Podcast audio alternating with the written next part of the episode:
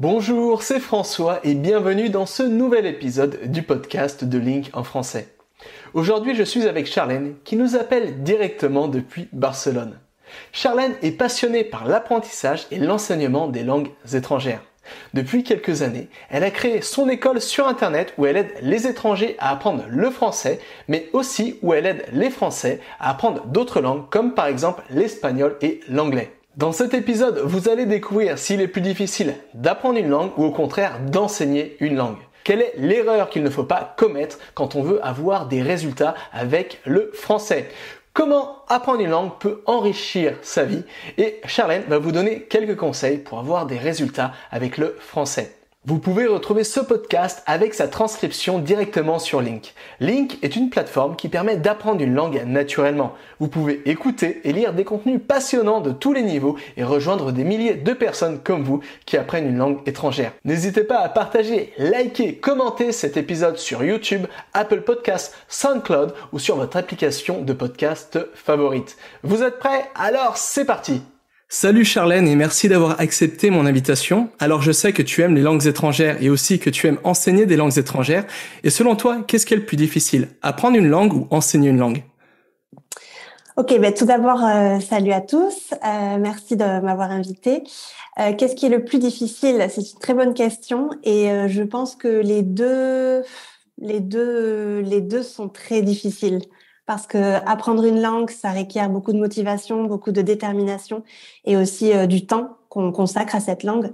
Mais enseigner une langue, c'est aussi euh, quelque chose d'assez compliqué parce que euh, c'est pas la même chose que d'enseigner une langue que notre langue maternelle à nous. Donc ça requiert aussi pas mal d'études, pas mal d'apprentissage.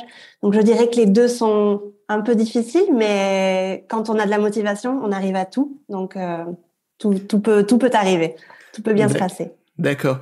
Et donc, tu as décidé d'enseigner des langues, enfin plutôt le français aux personnes qui, qui, apprennent le français, mais pas que. Je crois aussi que tu enseignes l'espagnol et l'anglais, si j'ai bien cru comprendre, c'est ça? Alors moi, à la base, je suis professeur de FLE, donc français langue étrangère, pour les personnes dont la langue maternelle n'est pas le français. Euh, donc j'ai décidé de monter une, une, école en ligne il y a trois ans de ça à peu près, euh, dans laquelle on enseigne le français, l'espagnol et maintenant l'anglais. Donc en fait, on est une équipe de professeurs. Euh, moi, je me consacre à l'apprentissage, enfin, à l'enseignement du français et de l'espagnol. Je n'enseigne pas l'anglais, mais euh, du coup, on est plusieurs professeurs, oui, et on enseigne les langues étrangères euh, en ligne. Et pourquoi as-tu décidé d'enseigner les langues étrangères?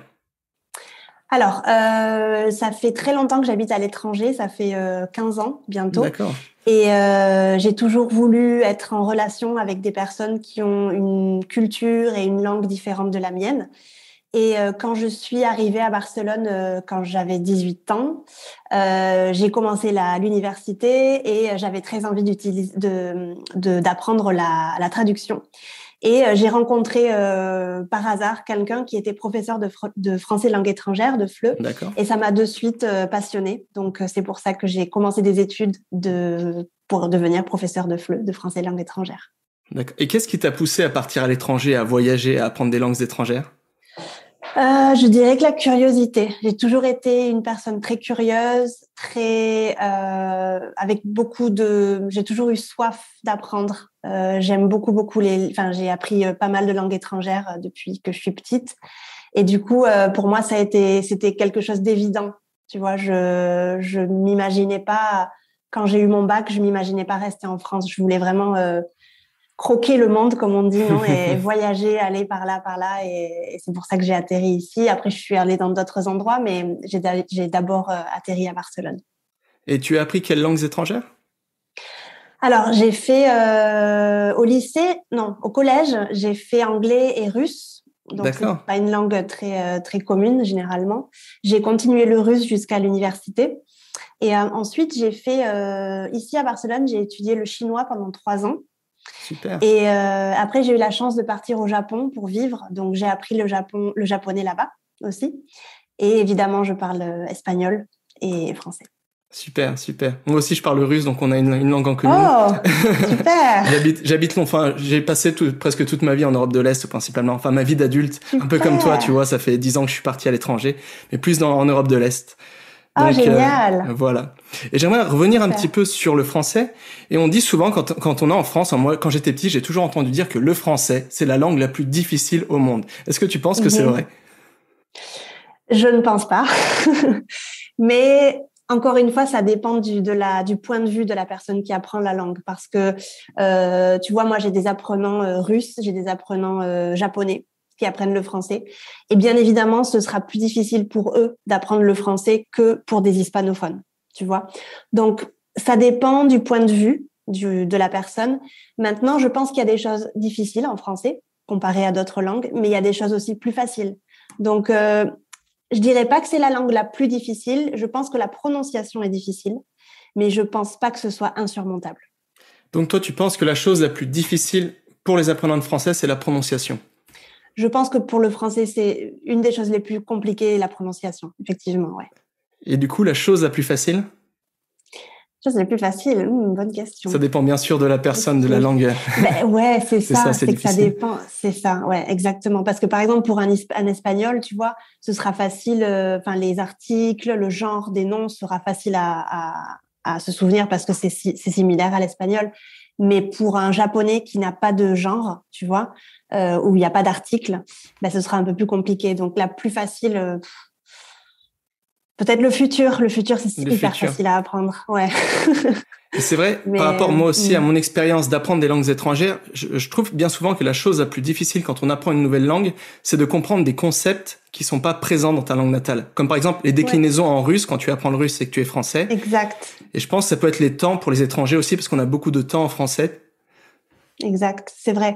Les temps, les temps verbaux sont pas faciles en français.